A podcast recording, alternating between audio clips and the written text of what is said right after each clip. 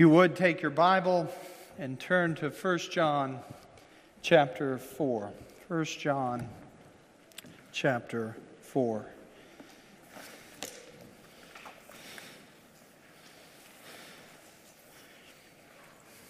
Certainly glad to be back with you after my absence last week and to be able to start another year together with each of you. Such a joy for Sarah and I and our family and considering the reality that we are a most favored people, that in a world that we have been told by John for months now lies in the power of the evil one, we have the opportunity to come week in and week out and to be confronted by the reality of what John, really what God has written to his church through the Apostle John is altogether immeasurable. And you add to that the reality that we have the joy of a church family. Um, there, as I said this morning, as I prayed, there are many who we found out going into this weekend are not able to be here because they've tested positive for COVID. And um, even in that difficulty, the kindness of God in showing the care that you all have one for another in the body, um, such a joy, isn't it, to have church family and to have the gifts that grace affords us in the body of Christ. We are a people who are truly loved beyond what we are able to conceive. So we come this morning considering uh, what we close the, the year with, and that is the symmetry of the statements at the very last verse of chapter 4, verse 24, and the very first verse of chapter, excuse me, did I say that right? I don't think I did. Let me start over the symmetry with which uh, chapter 3 ends in verse 24 and with which chapter 4 begins with verse 1. In verse 24, we see this emphasis on the gifting of the Spirit. Whoever keeps his commandments, John writes, abides in God, and God in him. And by this we know that he abides in us, by the Spirit whom he has given us.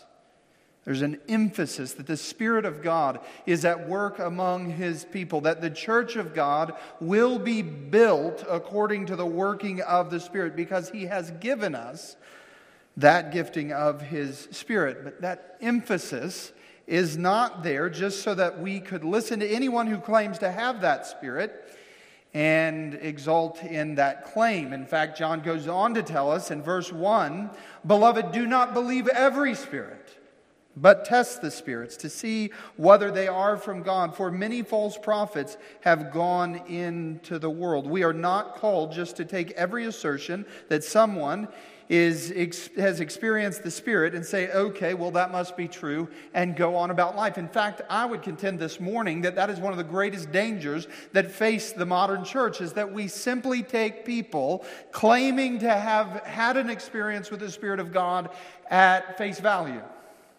If you say it's true, then it must be true. Uh, and, and when we refuse to test that reality, and then we allow people into the pulpit to teach the church who, in fact, have not been born of the Spirit, we wind up in grave danger. And so we asked last time, how do we test? And we acknowledged the reality that the dangerous uh, tests, the, the wrong kind of tests, are to just consider spiritual giftings or the use of miracles or enthusiasm or a, a, a, spiritual subjective experience because all of those things can be faked. All of these can be uh, made counterfeits of. And so we, we came to the conclusion that there really is one primary test, and that is the scriptural test. That every spirit has to be brought into subjection under the words of the apostles and the prophets. John writes, We are from God. Whoever knows and listens to us, whoever, is, uh, whoever knows God listens to us. Whoever is not from God does not listen to us. By this, the Spirit of truth, we, we know the Spirit of truth and the Spirit of error in verse uh, 6 of chapter 4. So, the one test that can truly show whether a person is sent from God or not is does their teaching conform to the teaching of the apostles? Does it does it, does, it, does it subject itself to what the apostles have said? Because what John has told us already is that the apostles have genuine fellowship with God the Father and with God the Son. Well, today, as we look beyond those two emphases, we are going to consider another emphasis, and that is the, the emphasis of Christ's sufficiency in all things. That genuine, spirit led teaching and belief and churches are not just those who are filled numerically. It's not just those who claim to have spiritual giftings and, and manifest certain types of um, outward showing and experiences of those things, but rather the test is whether or not the teaching of the church is submitted to the teaching of the apostles and the prophets and really, what will prove that to be true is whether or not the teaching is centered on the sufficiency of Christ. We come today to verses 2 and 3, finding really the ultimate test is Christ Himself. That Christ is sufficient uh, in every area. So let us stand with that in mind as we begin to read again. In verse 24 of chapter 3, whoever keeps his commandments abides in God. John writing here under the inspiration of the Spirit of God. And God in him. And by this we know that he abides in us, by the Spirit whom he has given us. Beloved, do not b- believe every spirit, but test the spirits to see whether they are from God. For many false prophets have gone out into the world. By this you know the Spirit of God. Every spirit that confesses that Jesus Christ has come in the flesh is from God, and every spirit that does not confess Jesus is not from God. This is the spirit of the Antichrist, which you heard was coming and now is in the world already. This is the word of God to you and I. Would you pray with me? Father God, we thank you for the solemn reality that you have inspired here for your, your apostle to write to us. That we would not take lightly the reality that many false teachers have gone out into the world, and that for now 2,000 years they have proliferated, obscuring your glory robbing the church of her genuine birthright through the Spirit, not allowing us to worship you for what you have done, but devising so many answers to questions that you've never asked. Father, might we ever be mindful that Christ is at the center of all things? Might we ever seek to glory in Him and in Him alone? Might our identity not be found in the thoughts of men, but in your word alone. In Christ's name, amen. You may be seated. There have been so many poor interpretations and misconstrued ideas of what the Bible actually teaches. And we should all agree on this one thing that the Bible points to Jesus and to Christ in all of his glory. And yet, to make that statement in the year 2022 is immediately to immerse yourself in controversy. Because there are many who, in fact, don't aim in the direction of the glory of Christ. The teaching of the Spirit will, by necessity, glory in Christ. It will by necessity exalt Christ for who he is and what he has done. And any teaching that does not aim at the glory of Christ has then failed. So we have to be careful that we do not remain vague in our understanding of what it means to glory in Christ, to exalt, to confess the Lord Jesus Christ. That is what John is saying here this morning. By this you know the Spirit of God. And he doesn't go on to say, by a subjective experience. He doesn't go on to say if there are particular manifestations of the Spirit outwardly that are separated from Christ. No, he says, by this you know the Spirit of God. Every spirit that confesses That word's important.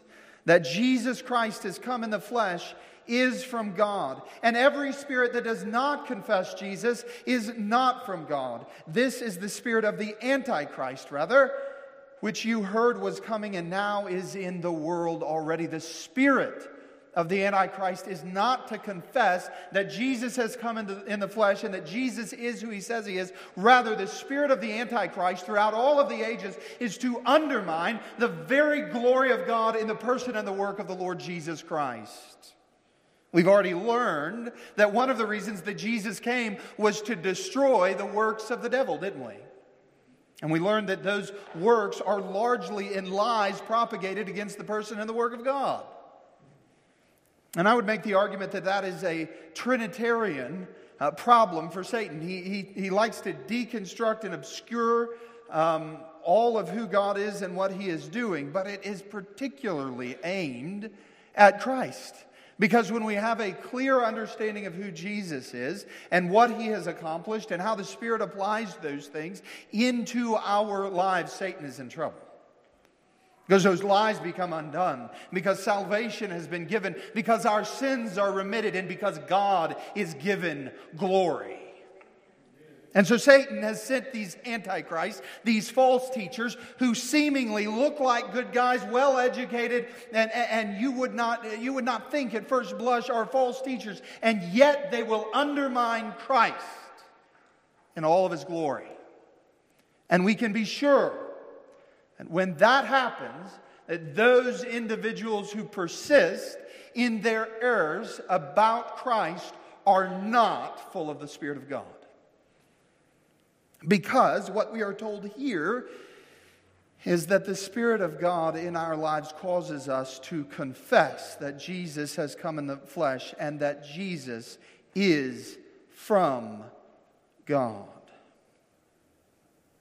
This is the most dependable test of whether or not someone is actual, actually exhibiting uh, the working of the Spirit, that they're actually called of God to proclaim his truth. Now, we have to be careful here.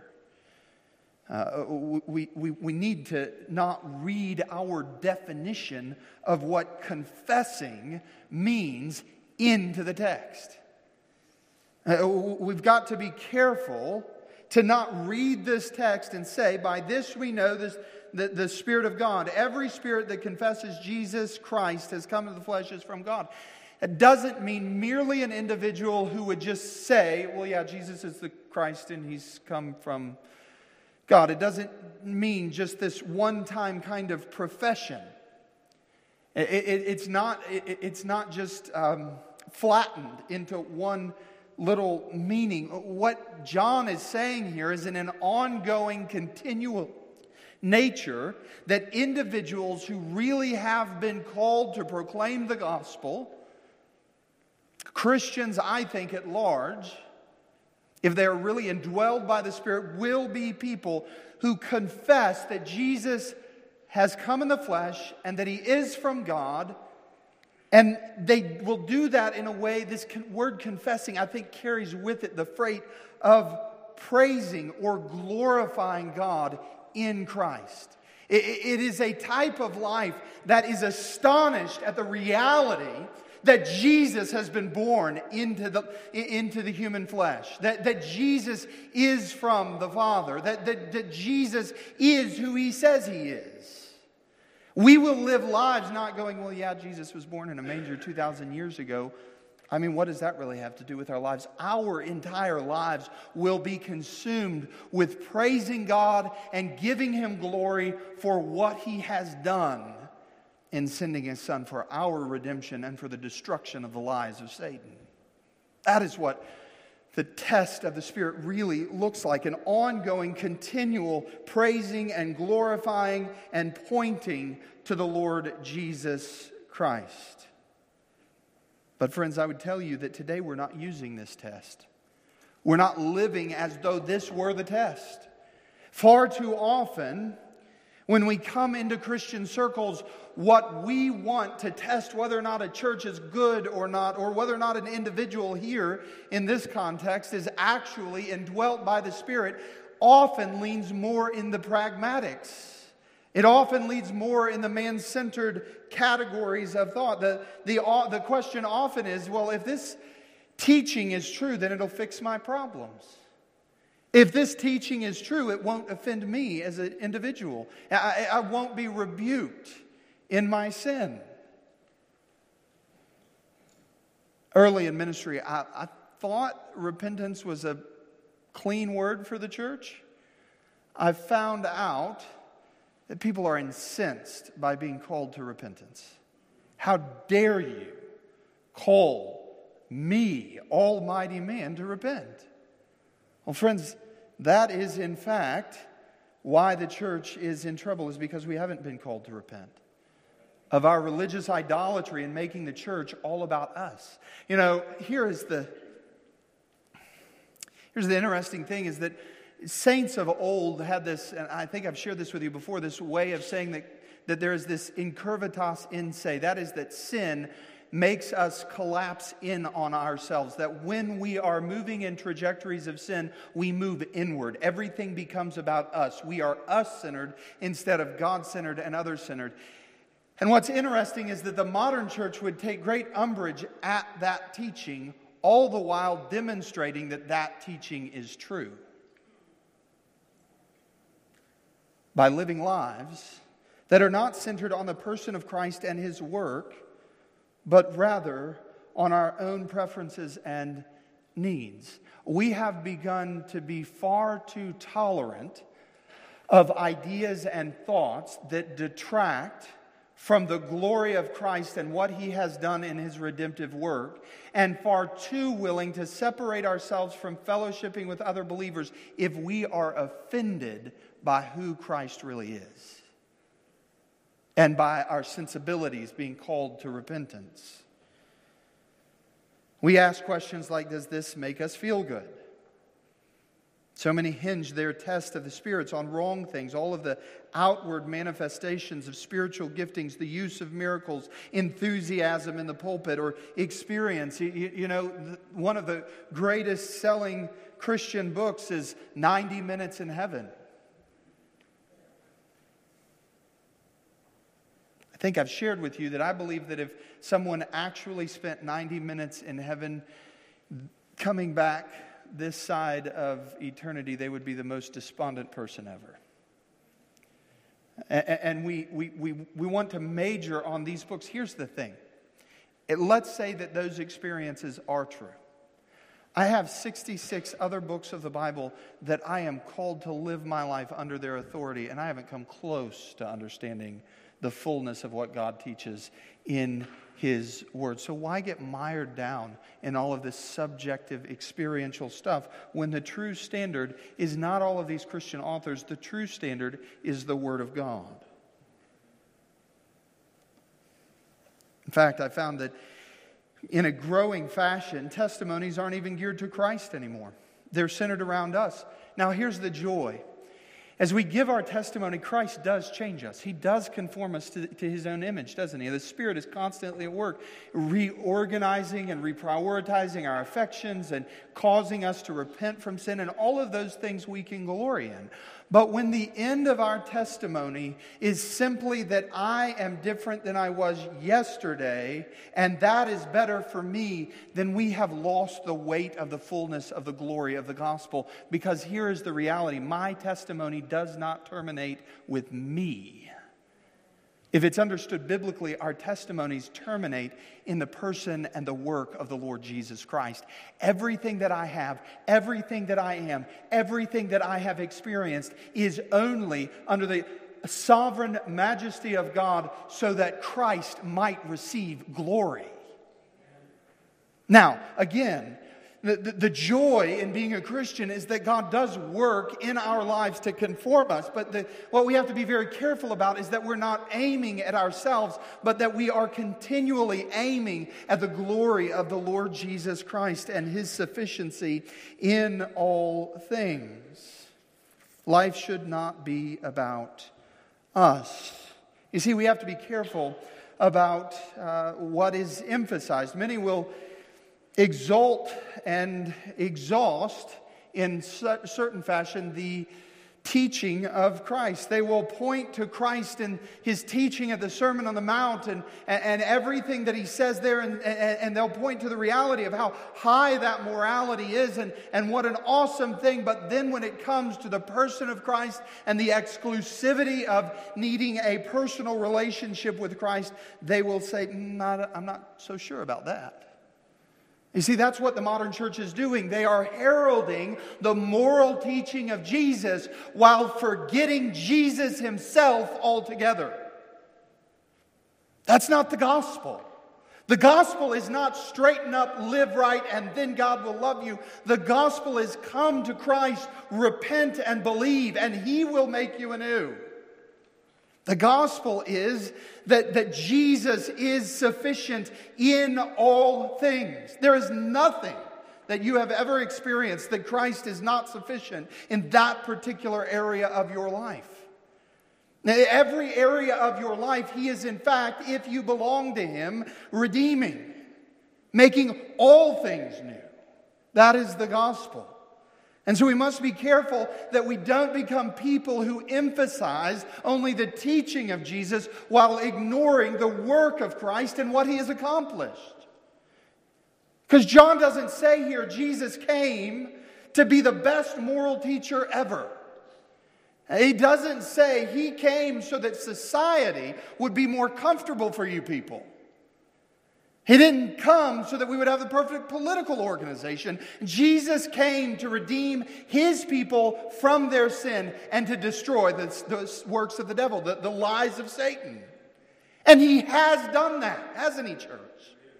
What a joy. It's not something he's attempting to do. As we look to the reality of the coming of Christ in the flesh, and this is so important to John, all of the lies of Satan have been dispelled. What a joy that is this morning. We should marvel and, and, and, and, and glorify God and magnify Him for what He has done in, in His Son. And it should not be hard for us to come to the question. There was a popular Christian evangelist that was asked by Larry King one time Is Jesus the only way? I was watching this segment live. And I thought, this is like Pee Wee T ball theology. And he just set the ball right in front of you, swing and knock it out of the park. The only answer is yes. Well, for me, Larry, what? For you and all of creation, he is the only one. There is no sal- there is salvation in no one else. There is no other name under heaven among men among which men by which men we must be saved. Blah. The reality is Jesus is the only way. He is the propitiation for our sins, but not only our sins, the sins of the whole world. He is the exclusive propitiator, the one that can bear the wrath of God for you and I, and He has done that. What a joy it is then. It doesn't matter. Y'all, can I tell you something in confidence? Being broadcast on Facebook, I'm sick and tired of COVID. I am tired of politicians playing doctor. That's obnoxious. And, and I'm real tired of politicians being like a, mm, a drunken big brother that doesn't know what he's doing in our best interest. Get tired of that. But you know what? All of that can rage on for the rest of my life. Oh well, because Christ has come and he has put away my sin and he has put away the lies of Satan, and I am no longer what I was prior to hit my conversion because of what he and he alone has done. So we have reason to glory, to, to, to, to exalt the person of Christ. You see, this emphasis is on confessing that our lives wouldn't be marked by a one time confession, but on confessing with all of our lives that Christ is awesome, that He is glorious. So we have to be very careful, uh, again, about defining what we mean by glorifying Christ, by exalting Christ, by confessing Christ. Because here's the reality if we boil what, what John is saying here in confessing that Jesus has come into the flesh and that he is from the Father, if we boil that down merely to an individual that says, yes, Jesus was the Son of God, then what we are doing is leaving ourselves wide open to the heresy of the Gnostics. We are leaving ourselves wide open to, in fact, believing in a Jesus, but not the Jesus, because the Gnostics were not individuals who said, I don't believe in Jesus. The Gnostics were individuals who said, I believe in a Jesus, but I'm going to change everything about who he is, his, his person, and really his work. And what John is doing is he's confronting this one heresy and error, and I believe that we have to confront 2,000 years of heresy and error in our day. And it comes back to this test time and time again. False teachers will often claim that they have a relationship with God, they'll point to his teaching, they will call themselves Christians. And this is why we have to be so thoughtful in our defining of what is being said here in verses 2 and 3. The alarm here is being sounded about people who had crept into the church and who were not truly Christians. They didn't totally deny Christ, they didn't totally deny the Father. If they had, if they had totally just said, I don't believe in, in, in God at all, atheists are, hard to, are, are easy to spot. But the false teachers are not so easy. And so we must also see that what is most dangerous for the church is not, friends, I, I can't tell you how many times I've heard sermon after sermon after sermon of what is the thing that is most endangering the church today. And the answer will always slide into the political because we all get tired of that stuff. Um, and so the, the biggest thing is always something out there. But what John is telling us this morning is that the biggest threat to the church always comes from within. The biggest threat to the church always comes when someone has an answer to the question that never that God never asked but that we struggle with and they give us the answer and we can't see that in giving us the answer that we want they actually do great violence to the character and to the person of who God is. That is the most present danger in every generation. It's when people come into the church and they propagate their falsehoods about who God is. 2 Timothy chapter 3 verses uh, chapter 3 verses 12 and 13. Indeed all who desire to live a godly life in Christ Jesus will be persecuted when evil people and impostors will go on from bad to worse, deceiving and being deceived. Those who seek clarity about who Christ is and what he has done for the church will be persecuted. And by whom? By individuals who say, like Dawkins and others, that God doesn't exist? No by individuals who claim to actually be following God and yet they are denying Him in their teaching the whole time. Often by false teachers who themselves are convinced of their lives. They will be deceived and they'll go on deceiving. They'll be logical, they'll be thoughtful, they'll look good, they'll be eloquent. So then the question is what is the true test? What is the clear test of whether or not someone, if they stand up and they begin to proclaim that they're a Christian and they're saying that they're proclaiming the gospel, how can we tell whether or not they are actually doing that? And we've already answered this question. The one clear test is wrapped up in the apostolic record. If the teaching of an individual does not conform to what the first century apostles were inspired to write in the canon of Scripture, then it is a lie. Not only is Christ sufficient, his word is sufficient through and through. Listen to how John begins in his writing.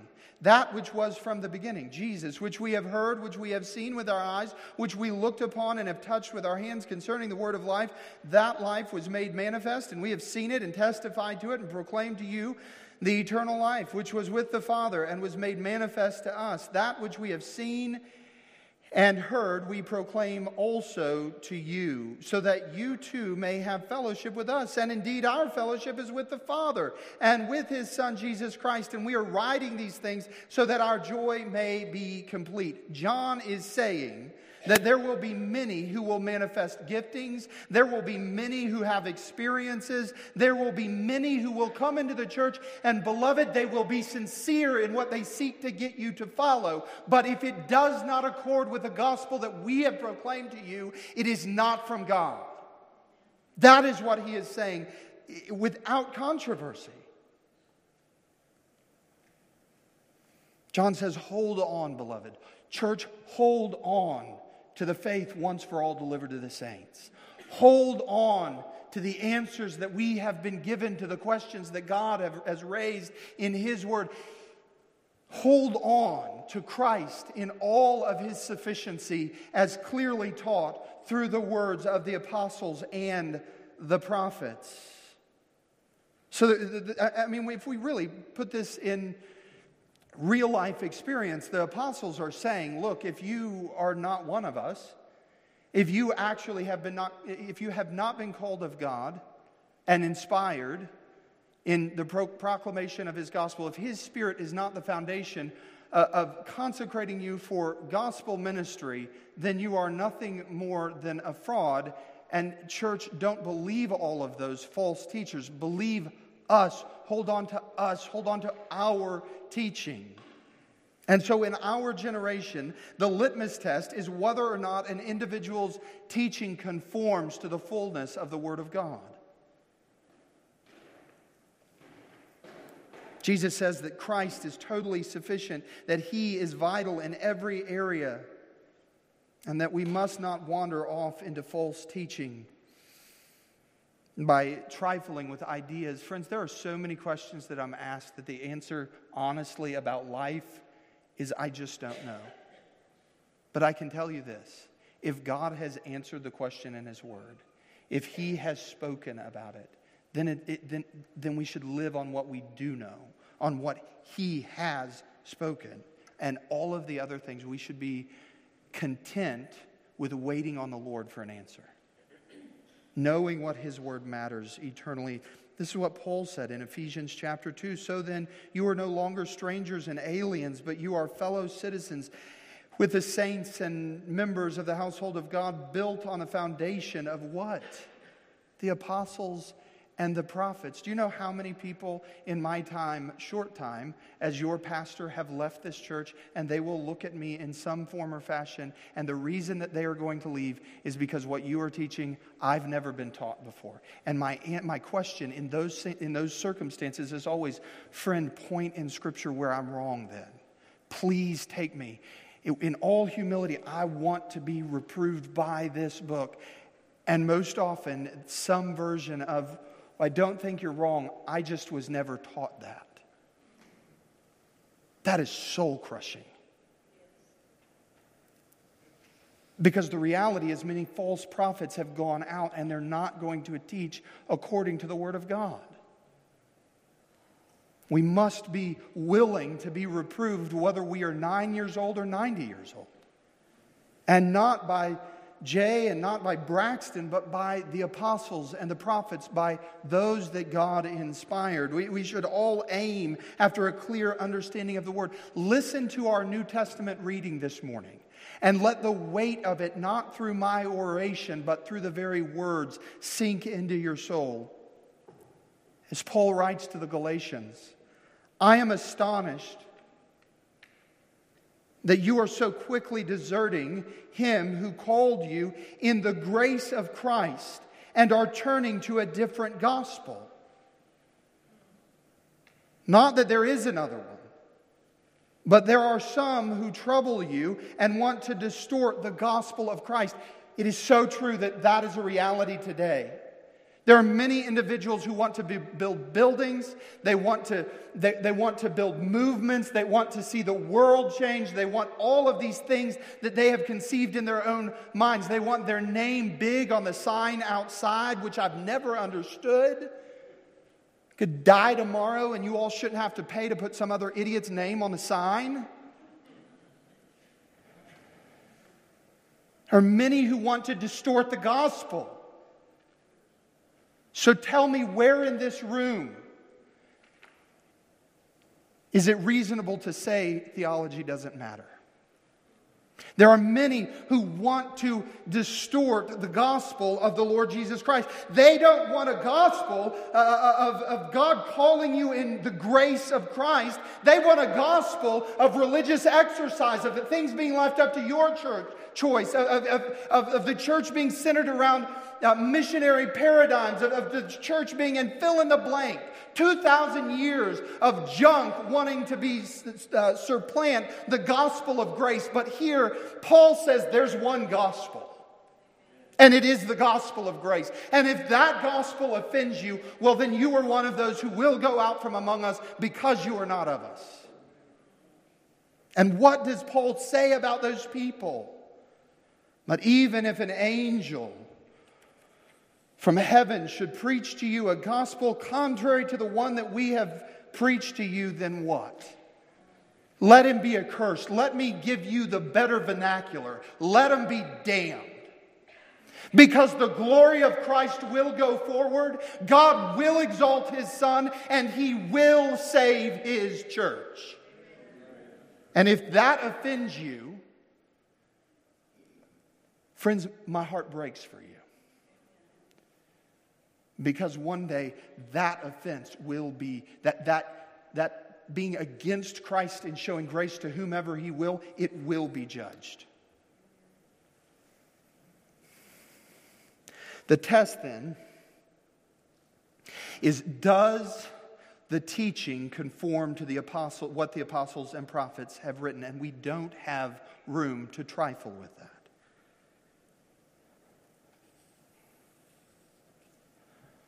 So then the question is what do, what, what, what, what do the apostles and the prophets bear record of about Christ, about him coming in the flesh and being from God? Well, let's read verses 2 and 3 and really get started this morning. By this you know the Spirit of God. Every spirit that confesses that Jesus Christ has come in the flesh is from God. Every spirit that, that says Jesus Christ has come in the flesh is from God. Well, what does that mean? Is this again just mean that someone comes in and says those words and that means they're filled with the Spirit? No, we need to break it down. First, we come to these two words that, that, the name of our Savior, Jesus Christ. The, there were these false teachers that denied who Christ actually was. They, they said Jesus of Nazareth, Nazareth was a man just like every other man.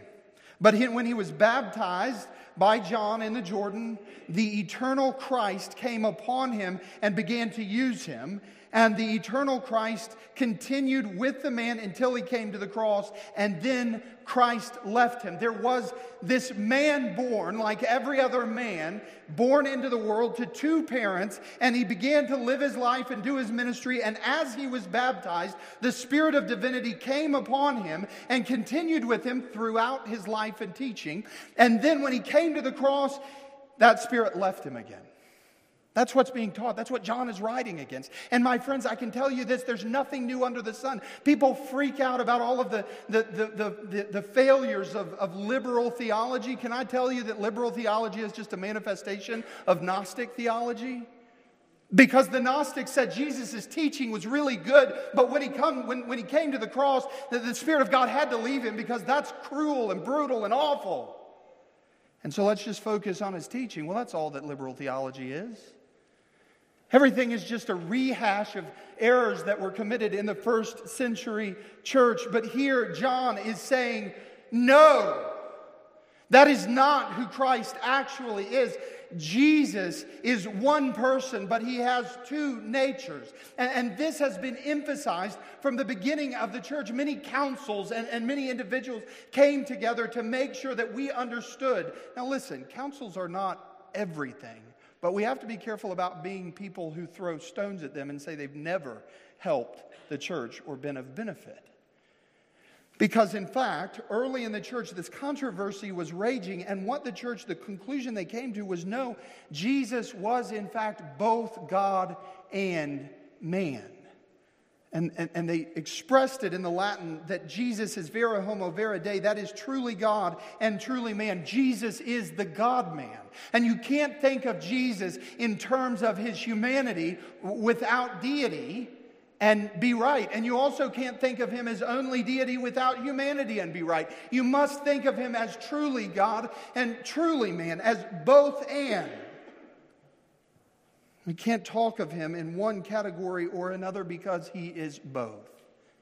Jesus Christ, both man and God. But then what is connected to his name here is marvelous. Jesus Christ has come. Do you see what that implies? Do you see what Simeon was waiting on? Simeon wasn't waiting on Mary and Joseph to conceive a son.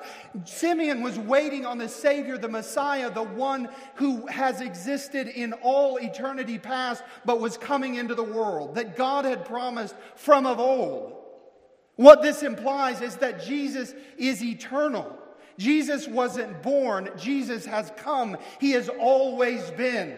He is eternal.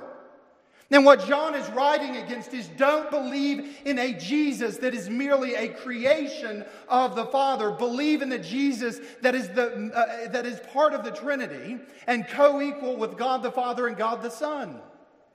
He always has been and always will be.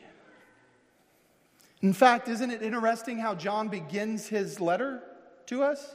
That which was from the beginning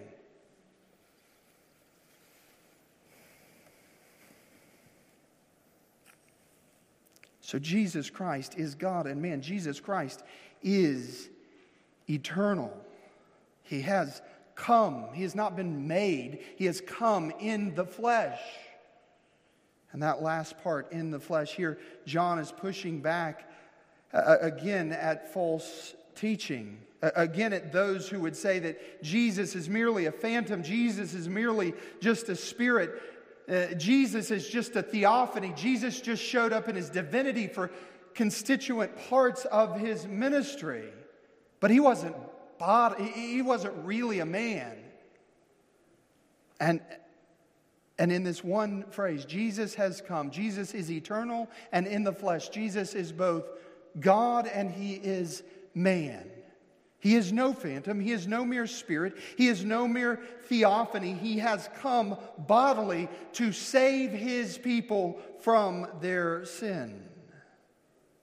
John wrote in verse 14 of his gospel, chapter 1 And the Word became flesh and dwelt among us, and we have seen his glory, glory as of the only Son from the Father, full of grace and truth. Jesus is eternal. Jesus is eternal Jesus is man and Jesus is God. And so John is concerned about that. John, some of you may say, Yeah, I've understood that. But friends, I, I, think if we strain after the glory of what God has done, we will, we will come to the conclusion that we have lacked understanding more than we've had it in this area. And if we have had understanding, that we have not gloried in the understanding to the degree to which we should. Because John is here concerned for one reason all of these teachings, all of these errors uh, uh, around the person of Christ ultimately sought to distract away from who Jesus is and what he has done. Ultimately, these teachings, though they seemingly were benign, would rob the church of her joy and her strength to live in a, in a world that is in the power of the evil one. These teachings would distract from who he is. They would distract from the glory of his person by teaching that he was a mere man, that he was a great teacher, that, that he is one who great, gave great knowledge.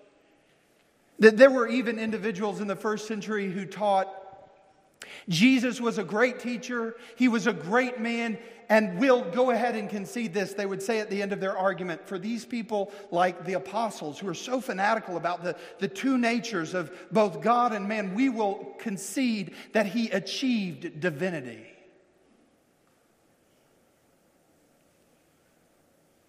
That is rank heresy. He didn't achieve divinity, he is divinity, eternal God the Son, both God and man, right? He is the God man. He didn't achieve, he didn't work towards, he didn't strive after that Christ child that was born in the manger is an emphatic statement that God would come into the world as an infant and take on the humility and the indignity of having to grow in wisdom and, and, and in stature and, and having to learn things and having to go through all of the the mundane things of life, he would do that to what? To redeem his people from their sin. And anyone that comes then against the gospel that Christ preached, that he would save his people from their sins, not that he would attempt to, not that he would try to, but that he would save and say, well, if we just mess with parts of how God works over here, it's no big deal. Absolutely foolish. Or individuals who look at the doctrines of grace and the reality that God chose his bride before the foundation of time. And if they are offended and they make this accusation, well, that's unloving. You know what they've done? They've disconnected the actual mechanism of salvation from the person of our salvation. And that's not a light thing.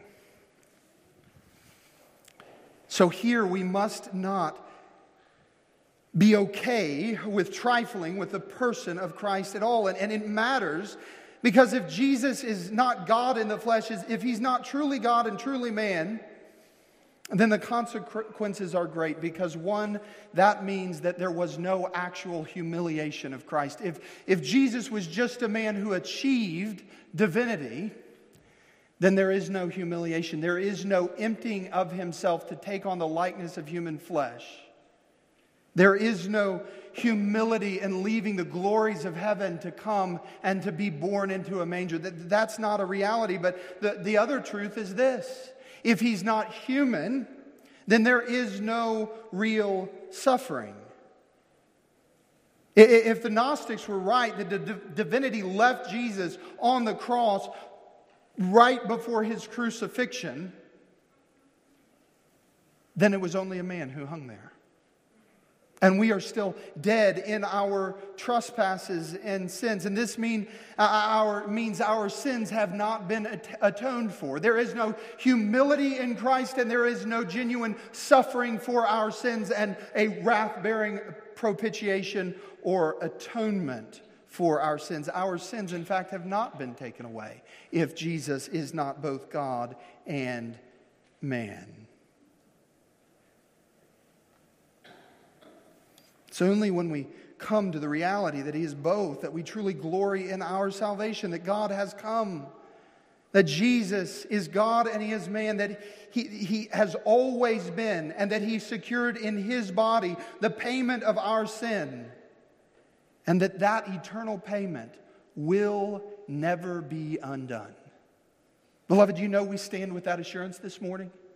Uh, that we can know that our sins have been atoned for perpetually. They have been paid for in the body of God. He has bore uh, the, the, the, consequence of our sin in his body in such a way that there will never be an exhaustion of that payment. God will never look at us in eternity and say, Well, Jesus paid for some of it. We will be eternally secure with him forever. What a joy that is. You see, that's what false teaching always does. False teaching, what we've just talked about, just distracts from the fullness of the glory of God. That's what these Gnostics were doing, and it turns out to be fatal in a spiritual sense. But continually, we find individuals who want to trifle with the words of God who, who want to obscure the glories of God in small ways and they think it's really no big deal. But, beloved, it is a big deal. because our salvation is of infinite importance. And the glory of God is ever before us. And we are going to worship Him for what He's actually accomplished. How dare we ever perpetrate even the smallest lie when it's connected to the person and the work of Christ?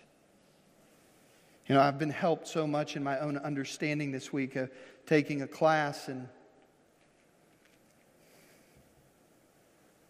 and I, I, I just was struck with conversation uh, or teaching in a, a, a lecture that was so simple and yet to me again so simple and yet so encouraging and profound. And this brother in christ um, just kind of pointed to the reality that, that, that we tend to, as human beings, take away from the glory of God in his redemptive work, and that we should not think that's a small thing. And I think that's what John's writing about here.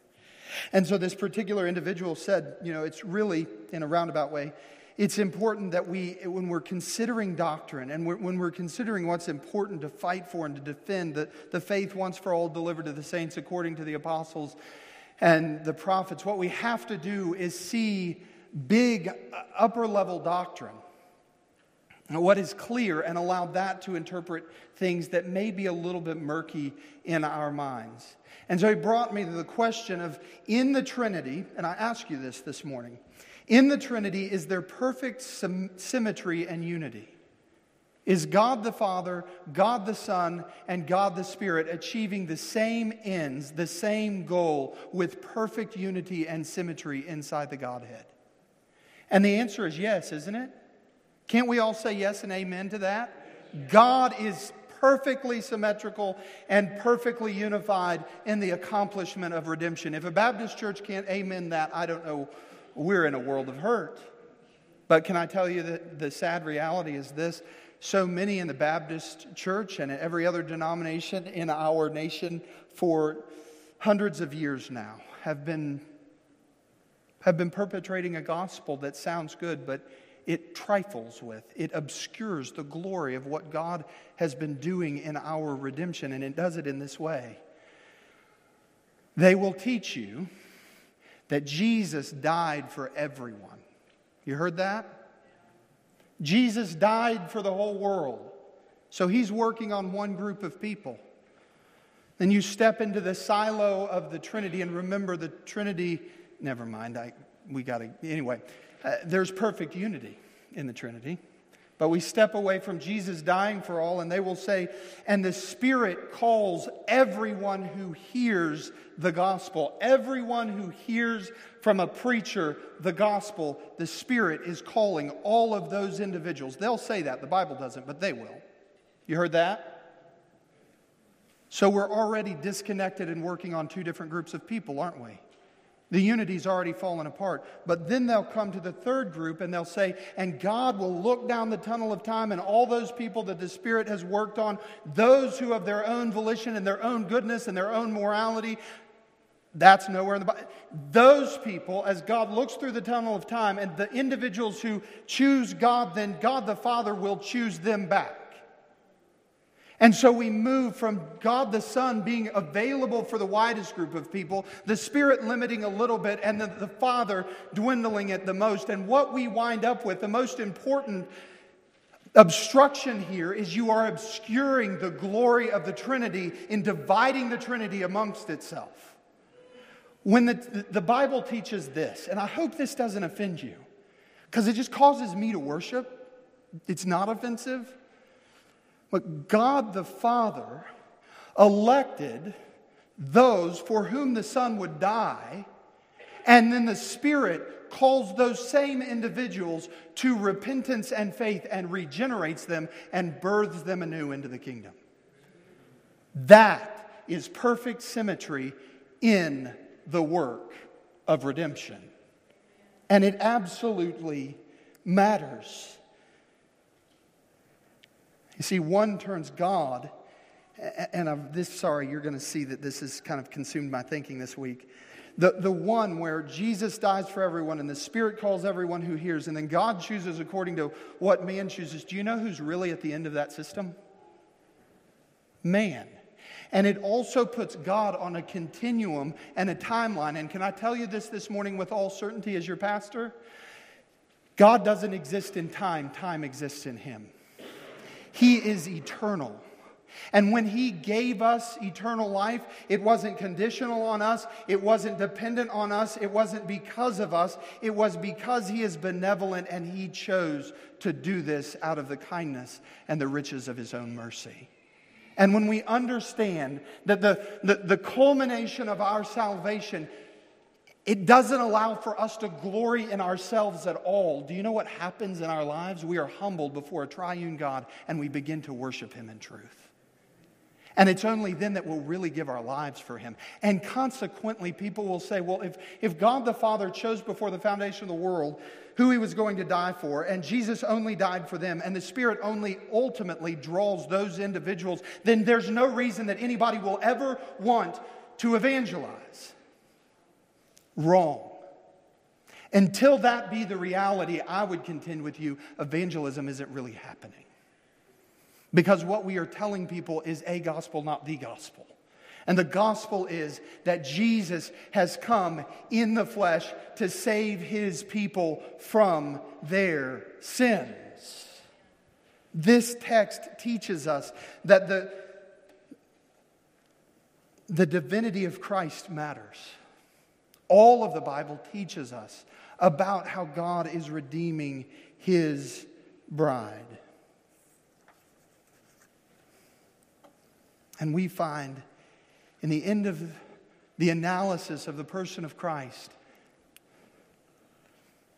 well, John puts it this way knowing that we've received eternal life from a triune, unified Godhead, he says, I write these things to you who believe in the name of the Son of God, that you may know that you have eternal life.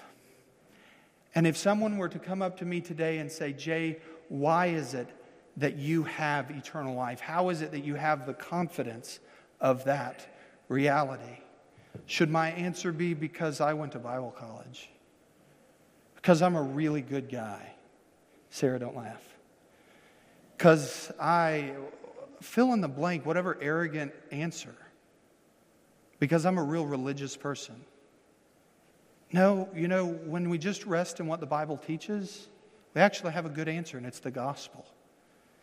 And the answer is I have eternal life because the Father chose from the foundation of time to redeem a people for his own glory. And in the fullness of time, he sent his only begotten Son into the world to pay the penalty of my sin. And 2,000 years later, as a young man in a small, obscure town in Fayette, Missouri, the Spirit of the living God applied the work of that Son to my account, regenerated me, caused me to see that Christ is worth not part of my life, but all of my life. And I turned to Him in faith and repentance. That's the only answer that we can ever give that accords with Scripture. There is no other gospel. There is no other name by which we may be saved. Would you pray with me? Father God, what weighty things we deal with in your word and what weighty things you have revealed to us. Help us not to be individuals who trifle with your word. Father, help us not to be individuals that fight over theological labels. What a foolish game that is. Help us to reach for clarity of who Christ is and what he has done. Help us in our individual lives to apply the word in such a way that you would receive glory. Our lives are not ultimately about our own comfort, our own joy. Our joy comes from knowing that you have saved us according to your work and your word. Might we be faithful with it.